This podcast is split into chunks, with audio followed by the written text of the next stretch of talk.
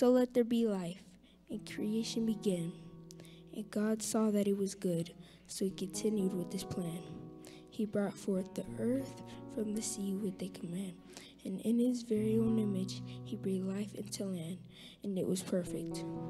Not a scratch or a flaw between the Lord and his creation, no separation at all, until the one was deceived and caused the other one to fall, and they were thrown out of the gate without a way to climb the wall, and it was hopeless.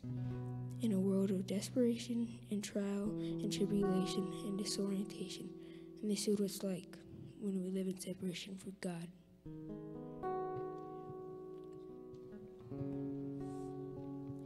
When it all seems broken and we take a final breath to see the words that were spoken, the penalty for this disobedience is death. And now we've got to face the consequence, according to the evidence, of living in a house that's painted by our sinfulness. And running out of fear, not knowing that the Father is following because he says that we were made for more than this. And so he stepped down into time and space, took sin upon himself, hung in our place, and with nails in his hands and blood on his face, he says, This is grace. And it covers up the most shameful thing that we have done.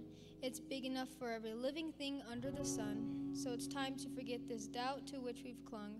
For God so loved the world that he sent his only Son.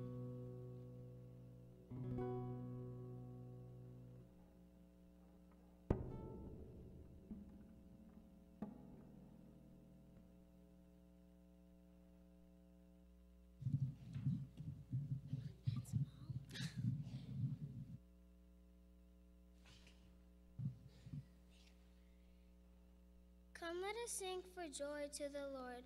Let us shout aloud to the rock of our salvation. Let us come before him with thanksgiving and extol him with music and song. For the Lord is the great God, the great King above all gods. In his hands are the depths of the earth, and the mountain peaks belong to him. The sea is his, for he made it, and his hands formed the dry lands.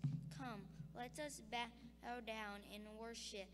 Let us kneel before the Lord our Maker.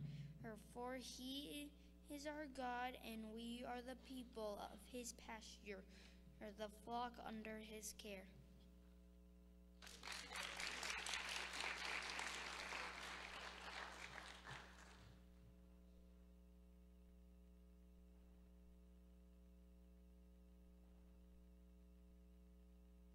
Shout for joy to the Lord, all the earth. Worship the Lord with gladness, come before him with joyful songs. Know that the Lord is God, and, is, and it is he who made us. We are his. We are his people, the sheep of his pasture. Enter his gates with thanksgiving and his courts with praise. Give thanks to him and praise his name. For the Lord, his good and his love endures forever. His faithfulness continues through all generations.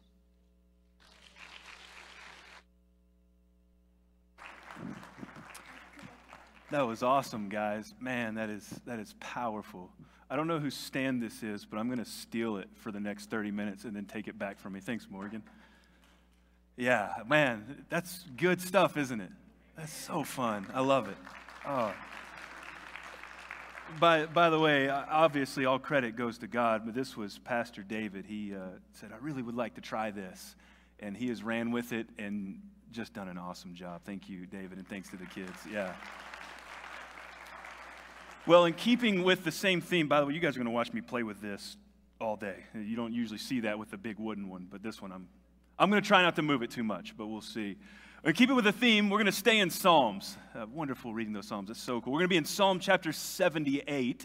So if you want to turn there, uh, we're going to look at the first kind of eight verses of, of that psalm. We've been going through a series for the last three weeks that's been all about, we've, we've called it this series called Belong. What does it mean to belong to God? What is our task as people who belong to God? And what we've said is, eh, namely, we who intentionally belong to God, we who have been saved by the blood of Christ, we, we've been tasked now to go out into the world that universally belongs to God and draw them into an intentional belonging. And most of this over the last few weeks is really focused on how do we interact with people out there that universally belong to God. But today we're going to shift gears and focus on this task within the context of what we're calling next generation, or if you're really cool and hip, you call it next gen, like a cool person, right? So, uh, so next next generation. This is this is difficult, and I have to say, like, it's even difficult for me. Um, I, from the age of 14, had felt God calling me to pastoral ministry, and I was always adamant God is not calling me to youth ministry, God's not calling me to children's ministry, He's calling me to pastoral ministry because I don't understand kids. Even as a kid, I like, didn't understand kids. And so I'm at this point in life now where uh, I turned 31 in August, and uh, I am just continually hit with the freight train of reality over and over again of how old I really am. I don't know if you guys have encountered this, but Haley will tell me it's when my grumpy old man comes out. Um, and I don't like that. I don't want to be grumpy old man, but it's like already, it just, sometimes you look at the world and it, it, man, you understand this, right? It just boils out from you. I don't understand this song. I don't know why they write lyrics this way. It doesn't make any sense. I was complaining about that for a particular, like, TikTok song just yesterday, and Haley's like, Do you realize how old you sound right now? I Like, ah, I guess that's, that's fine. And kind of, I've had these thoughts where it's just like, kids, why, why are those kids over there dancing in the middle of the road? Phillip, they're just making a video. Well, I don't understand why they have to do it in the middle of the road. It's the most dangerous place to be doing it. And Phillip, your old man's coming out. Okay. And we have this tendency, right, eh, from, from those of us that are kind of generationally separated from that, that there's a gap that stands between it, to then separate ourselves from it because we think it's a tad ridiculous or we don't understand it.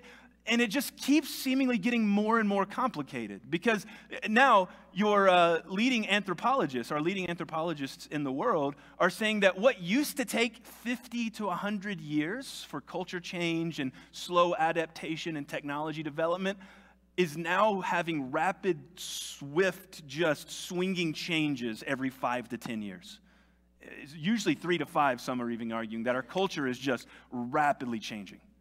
Left and right. This is popular one day, and all of a sudden it's the, the, pit of, the pit of despair the next, and then this is just back and forth. And the more connected our world becomes, the faster and more accessible technology travels and ideas travel. What used to take generations to normalize and stabilize now takes one night as a TikTok algorithm pushes it to 140 million phones in a matter of minutes. And if you've experienced this, like I have, you probably feel a little bit overwhelmed. It kind of feels like we're riding a tricycle racing against a bullet train, wondering how do we keep up? And if we're not careful, the next temptation from that is to say, well, I'm just going to give up entirely. If I can't keep up with this, if I can't be relevant, whatever relevant even means today. I'm just going to go ahead and give up entirely. Look, I don't, I don't understand TikTok dances, and it's clear I don't understand the upcoming generation, so I'm going to go watch Andy Griffith reruns and just stick with that because I get it. And there's nothing bad with Andy Griffith reruns, okay? That's not a problem. But it's this temptation to recluse out of the world we feel is too confusing and fast paced, and then to make snide comments about the upcoming generation. And I was kind of thinking about what are those comments about the upcoming generation, and I've went and found some quotes. I wanted to see if maybe these resonate with you a little bit. What really distinguishes this generation from those before it is that it's the first generation in American history to live so well and complain so bitterly about it. You ever feel that? It was written in 1993 by the Washington Post about Gen X. Let that sink in. Here's another one. The now generation has become the me generation. Written in 1976 in the New York Times about baby boomers. There is no period in history where young people have given such rejection to that which is old and wished for that which is new. 1936, the New Hampshire Evening News. Here's my favorite. You ready for this one? The children today love luxury they have bad manners, contempt for authority. They disrespect their elders and love distraction in place of work. The philosopher Socrates, 350 years before Jesus walked earth. Here's my point I'm not saying the next generation is easy to understand. I'm not saying that the model is really simple and it's easy and it's, you don't even really have to think about it. But what I'm saying is there has always been a gap, a, division, a distrust between older generation and younger generation. This feeling that you may be feeling as you see someone dancing in the middle of the street, wonder, what is this world coming to? It's nothing new. This is what the world has dealt with every single generation from the history of man. This is Noah's son's rebellion. This is the way the kingdom falls apart when Solomon's sons divide it. This is the ongoing reality where it seems like the upcoming generation does not match the current responsibility. And if you feel like you're in a whirlwind, and if you feel like you can't keep up, that's okay. It's always been that way. The question is if this is nothing new, is this something Scripture addresses? Absolutely, it is. The Bible has been aware of this since the beginning of time. This is why God is constantly talking about passing it on to the next generation, talking to the next generation, sharing, caring, loving, giving to the next generation, because the model God has set forth is that we are obligated to pass on His truths. And to prove that to you, I want to take you to Psalm chapter 78 today. By the way, if you're a note taker, we're not going to do any notes until the very end of the sermon. So just hold tight on your notes and take stuff by hand before then if you want. But we just, I want to walk through Psalm 78 a little bit, and we need to begin, as always, with the context. So Psalm 78 is the second longest psalm in what we call the Psalter, which I feel like Psalter is a horrible word because I feel like salt shaker, right? Psalter is just another word for the book of Psalms. So, second longest psalm in the book of Psalms. So, we can't cover the whole thing. It's really, really long. But we'll pick up some pieces, look at them, look through them, uh, and get this idea of what's going on. So it helps to have a general idea with the context that's, that's going on with this. Uh, this psalm actually reads quite differently than the other psalms. It almost reads far more like a long flowing poem spoken out loud. So this is what uh, Jordan and Araya just did, just thousands and thousands of years ago. This was spoken word before spoken word was cool. And there's three options, kind of three general scholarly opinions for when this psalm was written. Um, so this is a little dense, but hold on with me because I think it, it, matters. The first one, if you look at this top, it just says a maskil of Aspha or Asaph. Asaph, sorry, or Asaph. Um, Asaph was one of the men that was assigned by David to lead worship within the tabernacle once the tabernacle was, or once David moved the tabernacle to Jerusalem. Now, there's some debate on whether or not if this is literally his psalm or if it's a title given to him in like a school that he had started. Uh, if it is his psalm, the likeliness is it had some extra things added in on it at the end, because if you go all the way to the end in cha- or chapter 78, verse 72, uh, it talks about David, and it says, He, David, shepherded them with a pure heart and guided them with skillful hands. So if Asaph did write this, he was a contemporary of David and would likely have not used the past tense. He wouldn't say David shepherded, he would say David shepherds them. And so the thought is maybe Asaph either didn't write the whole thing or he didn't write the ending of it, which then asks us, well, where does this psalm really originate in? So, a lot of scholars will put this in either the reign of Josiah or the reign of King Hezekiah. So, this is generations after David, uh, Solomon, the kingdom splits, then generations following that whole division and debacle from there. Uh, so, Hebrew PhD scholar James L. Mays suggests that Hezekiah is the most likely setting. So, we're going to assume that's the backdrop. And I want to do that because it helps paint the picture of when this psalm may have been read aloud when someone who would have gotten up, maybe in a service like this, and just read start to finish Psalm chapter 78. So, King Hezekiah, you can read about him in 2 Kings chapter 18 if you're interested. But seeing King Hezekiah comes to power when he's 25 years old, following King Ahaz's wicked reign. His father's Ahaz. Ahaz is known to be one of the worst kings in Israel. And then Hezekiah comes in, and 2 Kings 18, verse 5 tells us that Hezekiah's reign was, or he himself, was more zealous for the Lord than any of his predecessors. That this guy got it. He was for God, he loved God, he worshiped God. So when Hezekiah takes the throne at 25 years old, he implements these sweeping renewal points in his culture. In fact, one of the biggest things he does is he reopens the temple, which the Bible tells us his dad had had nailed shut for his generation.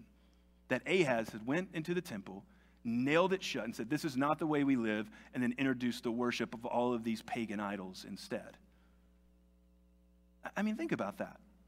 If that's Ahaz's uh, Israel, if that's where he lives, then that means the entire generation that grows up under Ahaz learns nothing about Yahweh. They never see anything in the temple. They never experience or remember the things God did for the generations before them. You very clearly see a generation that comes up that knows nothing about God. And Ahaz wants to reopen this temple. He wants the, the priesthood to be reinstated. He wants to clean out the pagan idols. So here's, here's the picture Hezekiah looks across this nation and he sees that what once was is no longer. Instead, there's this generation of children being raised who don't know the realities of God. They don't know the stories of the Exodus. They don't know the mighty works that God had shown. They don't know the mercy of God displayed. The only thing they knew were the lies and the false idols their parents worshiped.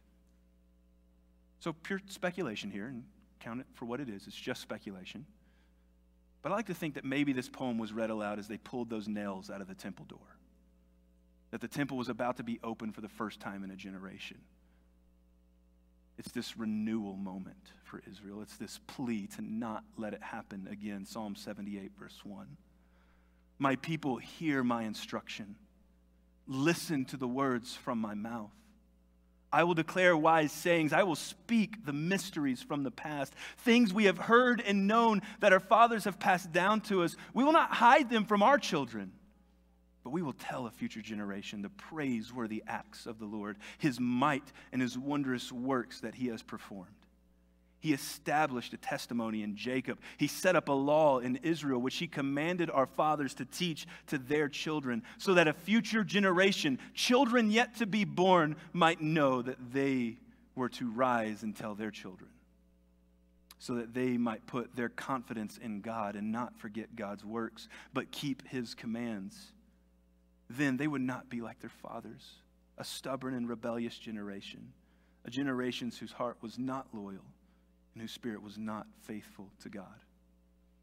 And then from here, the psalmist is going to go on and he's going to tell the story of Israel. He's going to tell the marvels of the Egyptian exodus, of the plagues, and the way God rescues Israel through the Red Sea. He's going to tell the story of the wilderness generation and tell how God provides through manna and water through rocks. And he's going to tell of Israel's failure. You ever heard the saying, the victor writes the story, or the victor writes the history? A really fascinating thing because most of the time, whoever wins the war writes the way the war happened. The victor tends to write themselves as the good guy, and everyone else as the bad guy. The Bible's fascinating because the Bible really never writes man in as the good guy. There are plenty of times that man does good things, but the Bible is never afraid to show you the faults and the downfall and the failures of even the best, most godly men. The Bible does not hide itself from the reality of brokenness. Why? Well, because in this story we call the Bible, humans are not the protagonist, God is the protagonist. God is the good guy, we are not. And I think the psalmist says we have to embrace this reality, guys. We are not the good guy in the story. In fact, and he goes on to list all of these different failures.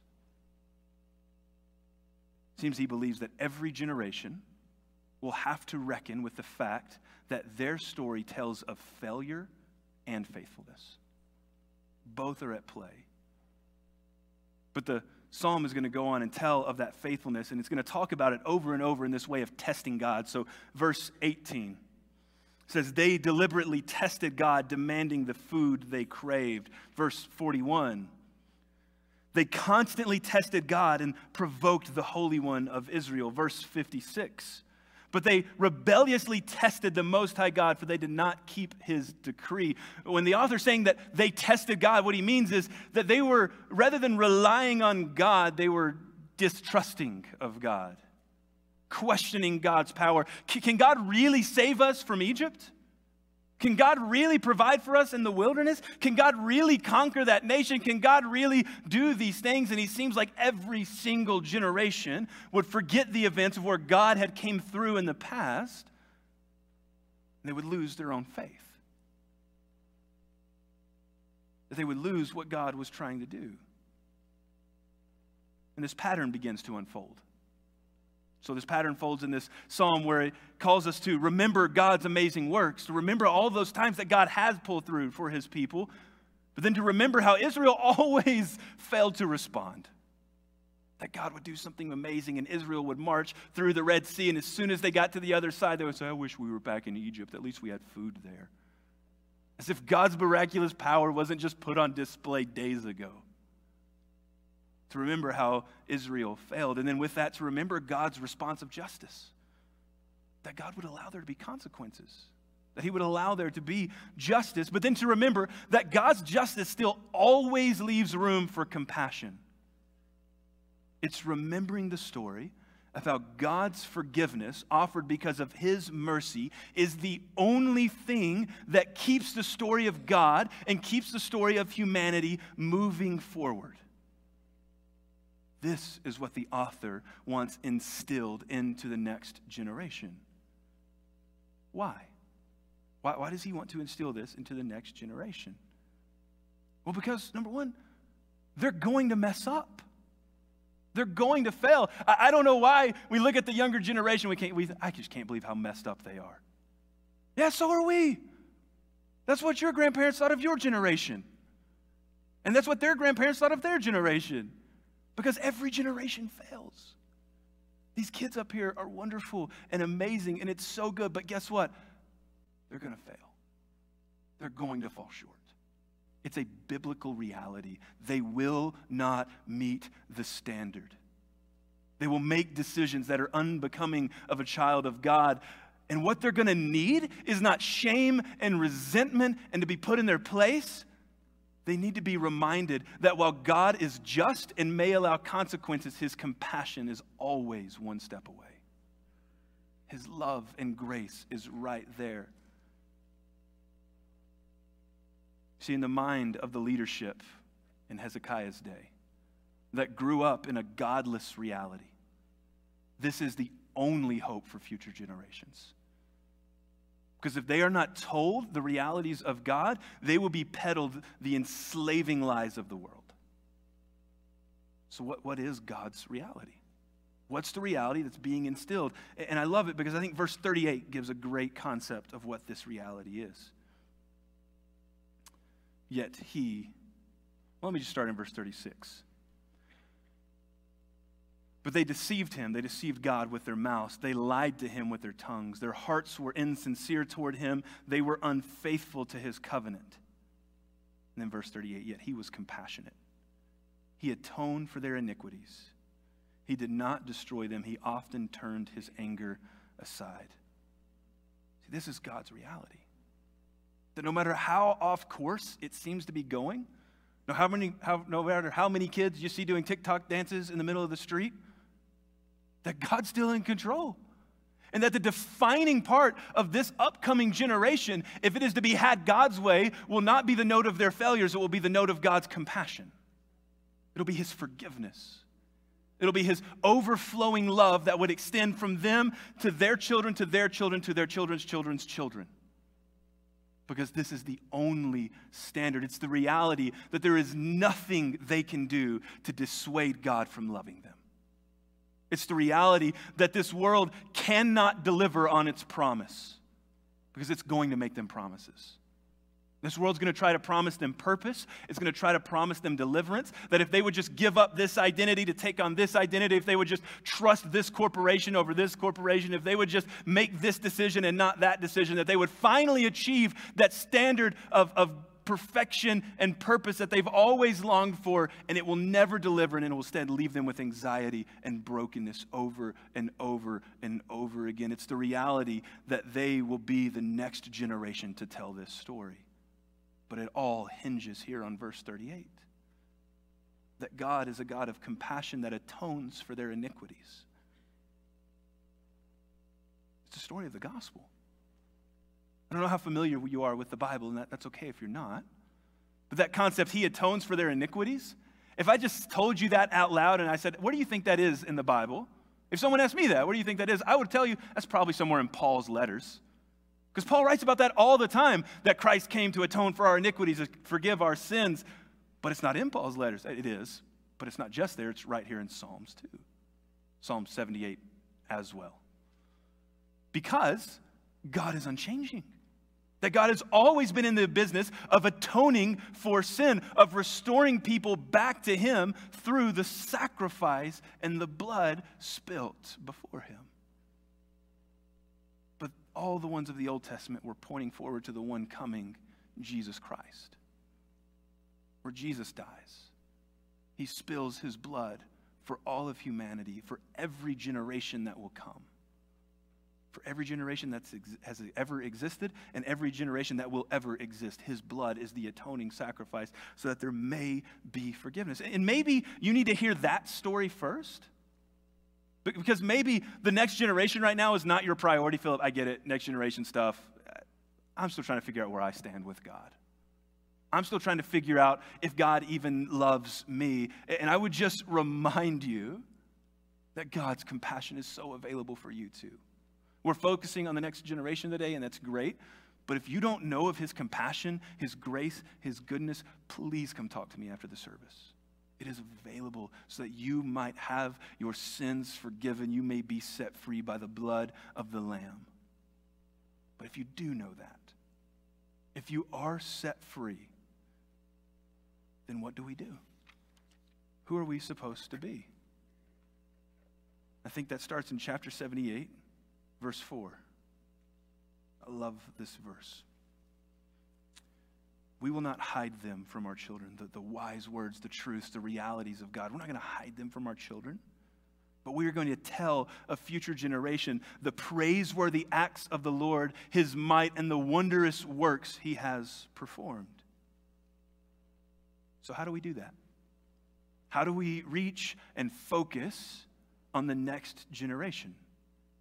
What's the secret sauce to, to reach them? So this is this is your note-taking section. If you're a note taker, we're going to start going into this. And I'll just go ahead and let you know so I don't get claimed for plagiarism. I stole all of it. So this is from uh, a guy named Shane Pruitt. Shane Pruitt is the head of the kind of the next generation mission of the North American Mission Board. Awesome guy, fantastic uh, evangelist to the upcoming generation. And so he's written books and done podcasts and talks about his viewpoint. And so what he did is he went and did a big kind of survey of current high schoolers. This was two years ago. So high schoolers and middle schoolers, and just kind of asked them, what are you looking for for a church that connects with you? And he said, so I think I found the secret sauce. And then he says, and the secret sauce is there is no secret sauce. It just doesn't exist. Instead, what we can do is we can just focus on some simple realities.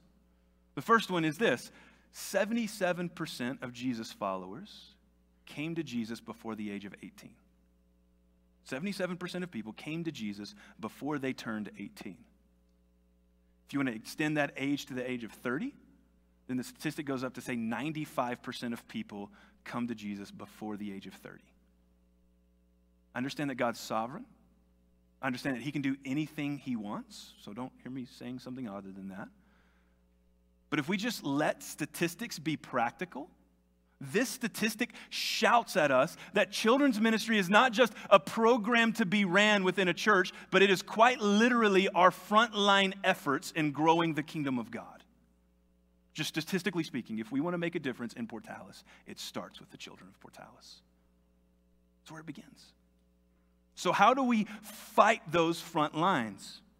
Six things I just want to kind of walk through and talk about as we try to do what Psalm 78 says, as we try to reach this next generation. Number one, see them as people, not projects. See the next generation as people, not projects. Check your motivation. And by the way, I'm saying this to myself just as much as I'm saying it to you because I am also guilty of this. But how often will we say things like, if, if we don't reach the next generation, in 10 years, our church will close and it will cease to exist? I'm not saying that's a bad rationale, but is that the main reason we exist? Is the main reason we exist is just to try to elongate our lifespan as long as possible so that 10 years from now, First Baptist Church will still be here? I'm not saying it's a bad thing, but is that the main reason we exist?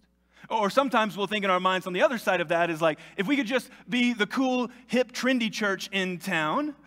And I'm not saying it's bad to sing fun new songs. I'm not saying the church can't be fun and enjoyable and relevant. In fact, I think it should be fun and enjoyable. But is that our main motivation?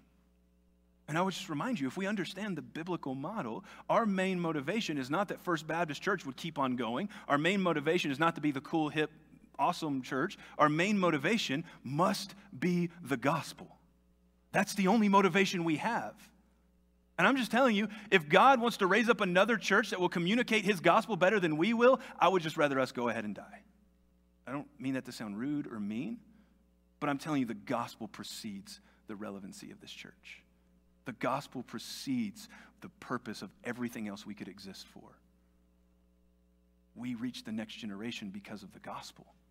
They are people that need the gospel. They are individuals created in the image of God. The gospel sees every single child and teenager in this town not as a project, but a person, a person that God loves and He wants to redeem from their sin. And if you treat the next generation like they're just projects and we're, like, we're just going to offer them gimmicks and manipulations, I promise you they'll see through it every time. They don't care.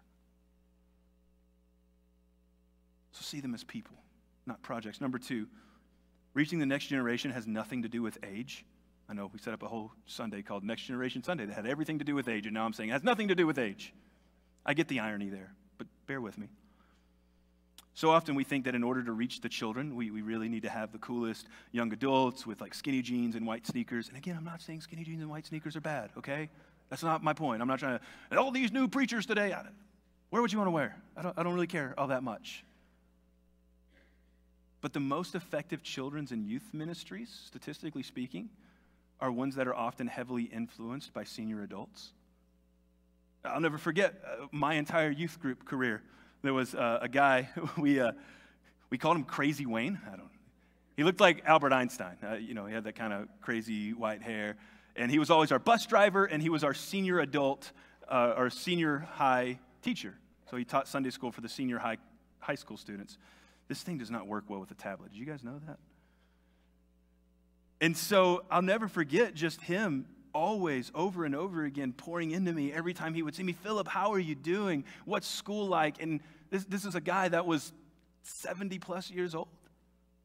And he did nothing but pour into the youth group of our church. And we would just have youth all the time just say, I love Crazy Wayne. I love Crazy Wayne so much. It was never about age. It was about someone that would love us and encourage us and serve and work with us. See, here, here's the thing about senior adults you guys have the most wide open calendars, you guys have the most resources, you guys have the most experience and wisdom.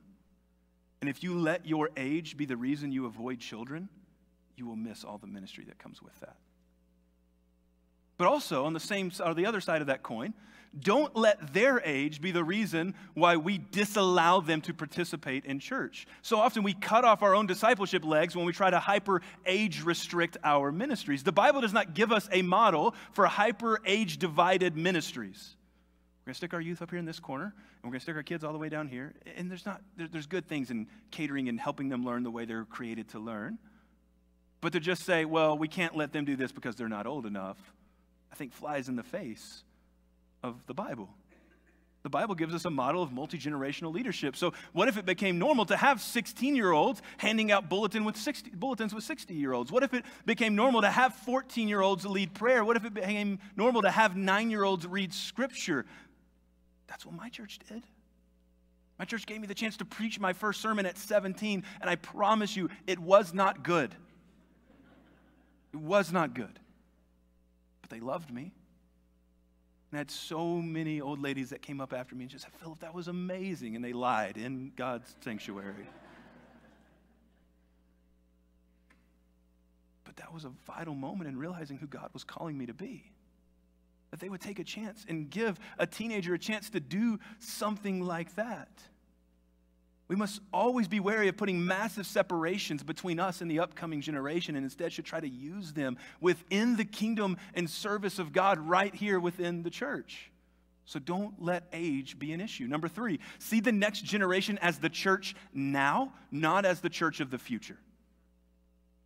Speaking just in the view of the New Testament, the New Testament says, tells us, believes that any person redeemed and renewed by the blood of Christ is then indwelt with the very same spirit that we are, no matter how old they are.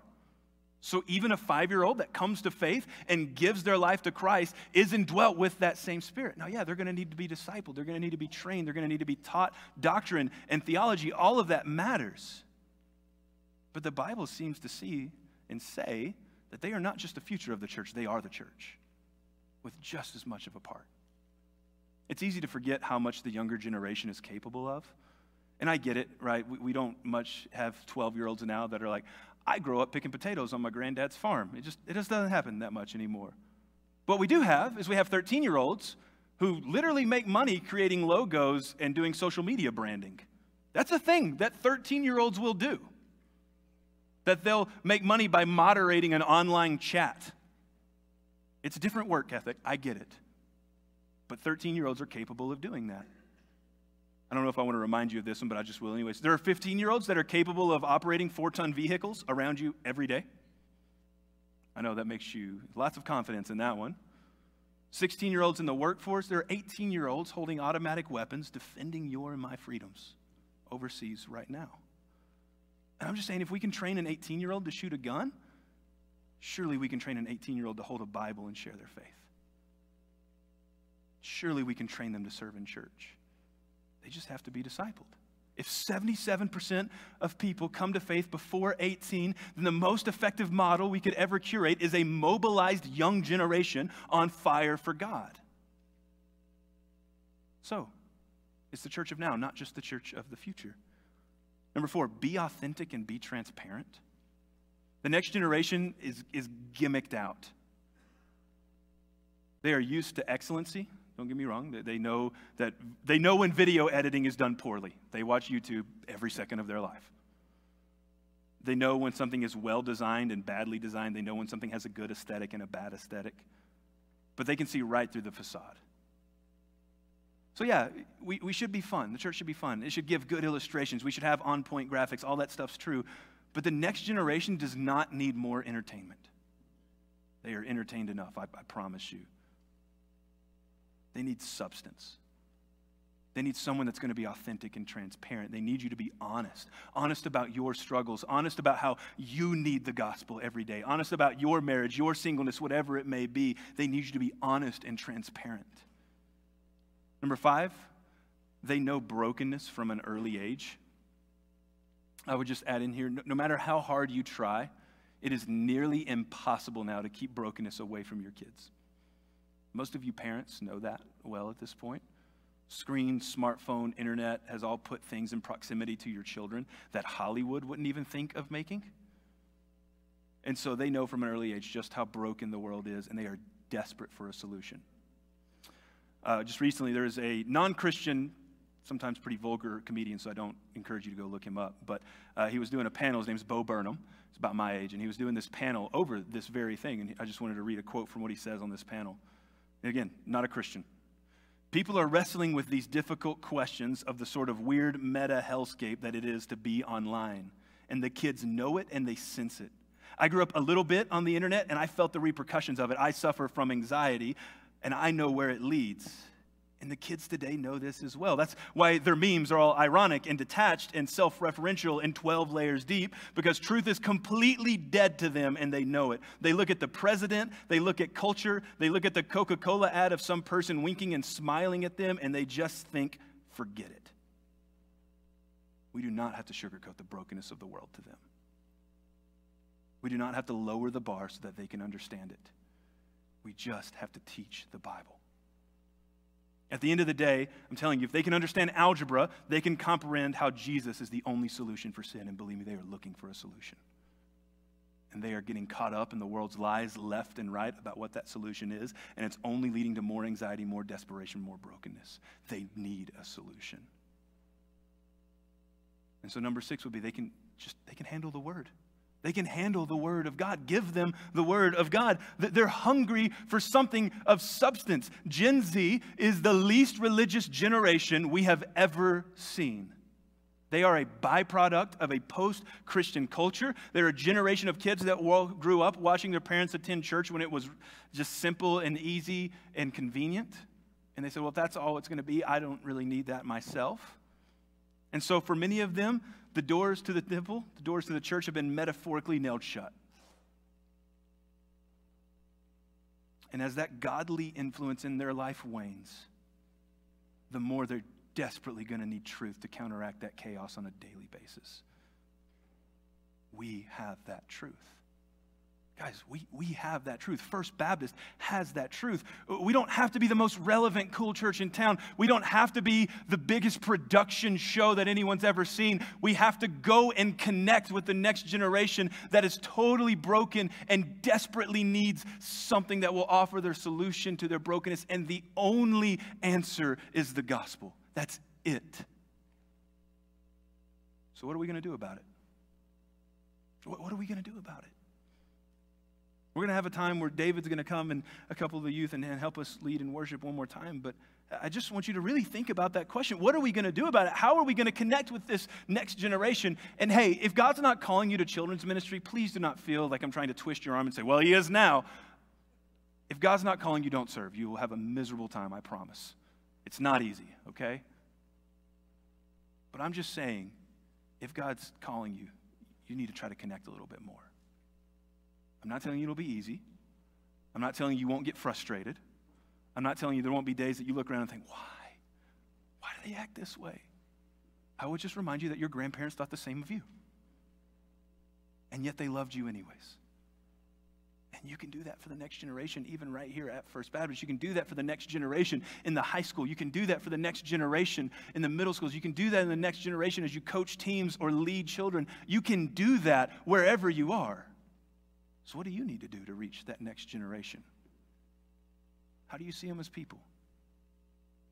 How do you not let age be an issue? How do you see them as the church now for those that are saved? How are you to be authentic and transparent with them? How do you not just baby or sugarcoat the world to them? And how do you just give them the Word of God? These are the things I want you to think about. And if your interest is, hey, I want to I want to plug in with First Baptist. I want to get on mission. I want to help on Tuesday nights with Celebrate Recovery. I want to help David with youth. I want to help on Sunday mornings with nursery. We need your help. We can put you to work. That would be great. Talk with Pastor David about that. One of the things we do here at First is we make a big deal about our child protections. And so uh, we even have the wonderful chance to partner with the Children's Home and do some training. So on November 17th, we're going to be doing a training with them that's all about how do we stay safe and keep our kids safe. Those are big things to us.